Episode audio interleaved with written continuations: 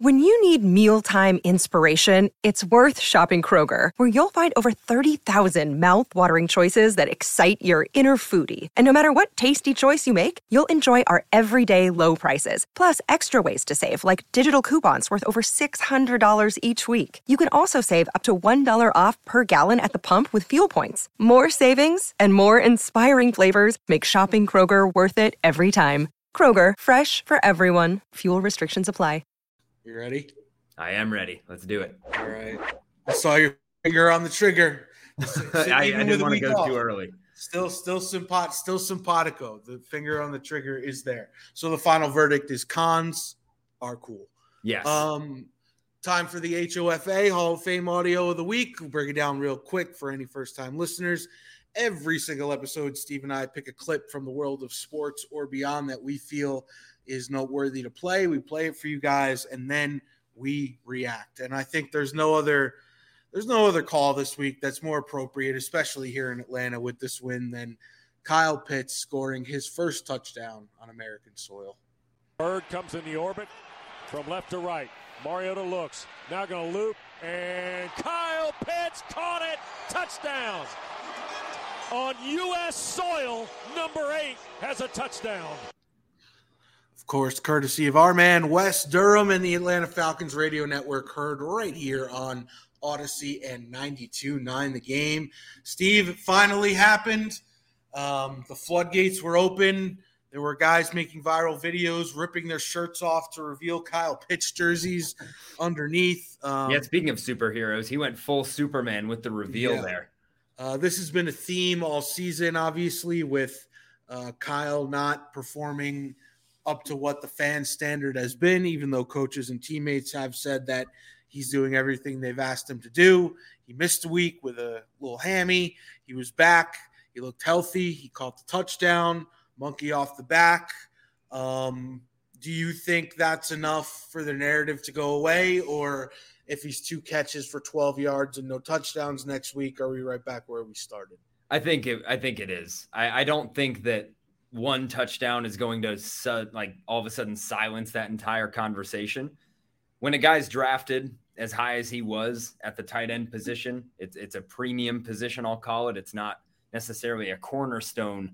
You know, it's not a left tackle. It's not a quarterback. It's not a defensive end. So when you draft somebody that high, they need to equal that production level. And we've seen it from a yard standpoint. We saw it in his rookie season going over a thousand yards, but I think this needs to be a first of many for, you know, there needs to be a season where he has, you know, eight to 10 touchdowns for that narrative to truly go away. If this is right. more of a blip than a trend, then you'll see that conversation return fairly quickly.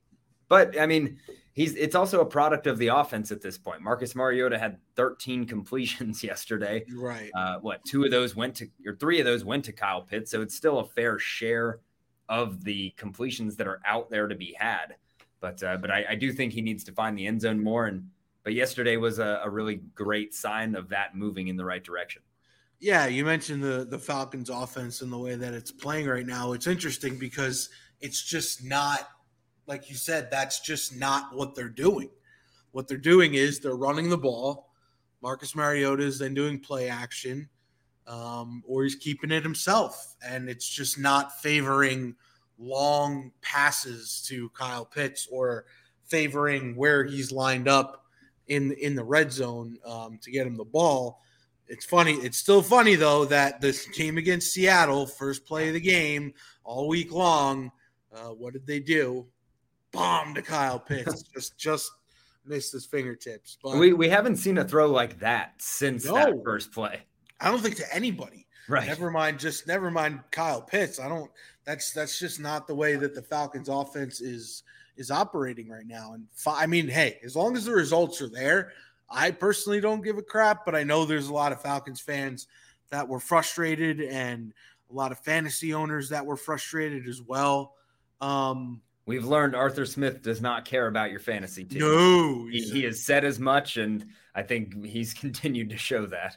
He did not. Uh, yeah, I mean, but th- that's fine though. Like as right. long as the results are there. I mean, as long as the results are there, you can't really argue it. If the results, if they were 0 and 6 or 1 and 5 and look non-competitive and all right, then then you have a case to be made. But with the way that things are going right now, just enjoy the ride for what it is and don't nitpick about one specific player. Not, I mean, no, none of the Falcons receivers have compiled any sort of consistent stats week in and week out. The only position on the field that's been consistent is the running backs. I mean, we're averaging 150, I think over 150 yards on the ground the last three weeks. Yep. So if you're not Caleb Huntley, Tyler Allgeier, or Avery Williams and CP when he gets back, you can't expect to get many, if any, big time plays or whatever the PFF stat is, big time throws or you know what, what however they calculate it, because that's just not the way the Falcons offense is going to operate. Um, I thought Marcus Mariota played his best game of the season last or yesterday, and it didn't involve much of Kyle. I mean, what was his total yardage? It was like 30 yards or something. Yeah, something like that. He had the touchdown, but he didn't have a big game in terms of receptions or statistics. So you got your pound of flesh this week, you Kyle Pitts sycophants, but I wouldn't say that um, I'd expect or it's fair to expect that to be something that happens on a week in, week out basis for now. Right. For now. Yep. I, I think that's a good way to phrase it. And look, Marcus Mariota again played his best, and, and I said it in, in an article I posted after the game yesterday on Hey, 92.9thegame.com. Oh, I missed plug. the media nugget bucket. I, uh, I said it was his best, but more importantly, his most efficient game of the season. He didn't force anything that wasn't there. He obviously he held on to the football, which has been an issue in a few games this season. So I think that was really nice to see. But he's not going to be the quarterback for the Falcons for an extended period of time. I don't think. No. I think the plan is still a year or two at the most so when Kyle Pitts is entering his prime, I think there will be a, a, bigger commitment to the passing game, you know, whenever that time comes and whoever's throwing the ball, where that volume will start to match the level that you would expect. Yeah, exactly. It's going to be the type of thing where he's eventually going to become the George Kittle of the Falcons. It's just, it needs to be able to fit the scheme and what they're doing on the field. And right now, trying to force the ball to any one receiver is not what's become the winning formula for the Falcons. It's going to be run the ball, chew up the clock. I mean, I don't know if you've noticed this, by the way, little side nugget. Um, we don't have, we don't have a side nugget. Yeah, we have. um, the Falcons play like the fastest games in the NFL. Yep. If you're if you're watching like so when I when I have the Falcons game on, I have my laptop open with all the other box scores going on at the same time. And what's not at least I use ESPN, which is nice because they automatically update the scores and they automatically update the time left in the game as it goes. The Falcons will have like two minutes left in the third quarter, and other teams are like two minutes back into action after halftime. Yeah, um, it, it's quick. So it's something. It's something to like note. Pay attention to that over the next few weeks if you haven't already, because that's what the Falcons do. They run the ball and they drain the clock. So part of the reason why they won the game yesterday is the 49ers ran out of time. And then what happens when you run out of time? You start pressing, and Jimmy G starts throwing the ball way too much, and he starts throwing interceptions and making dumb passes, and then you win the game. And what does that not equal? Kyle Pitts getting 12 targets for 125 yards and, ten, and two touchdowns. Right. Yeah, those games they're moving. I mean, again, we're here at the studio during the games, and Dylan and Oren are running the network and all that from this room and, and the main room in there. So we kind of communicate throughout the game. And we all said the same thing yesterday. It was like, damn, this game is flying by. And all of a sudden, you know, I'm putting together my post game article and doing things in game and I'm home, you know, to watch the the Chiefs Bills, you know, for the thick of that game because the Falcons game was over so quickly. Right. Yeah, exactly. And that's something I started noticing a couple weeks ago once they really started to establish their identity with with running the football. So, all right, good for Kyle Pitts. Good for you Kyle Pitts fantasy owners.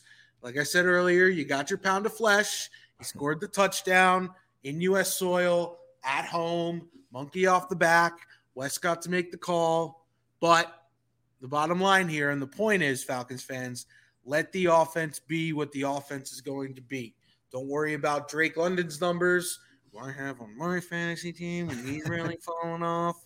Um, don't worry about Kyle Pitts numbers. Don't worry. Don't worry about anyone's stats. If you see the running backs going 12 carries for 47 yards and no scores, that's when you get worried.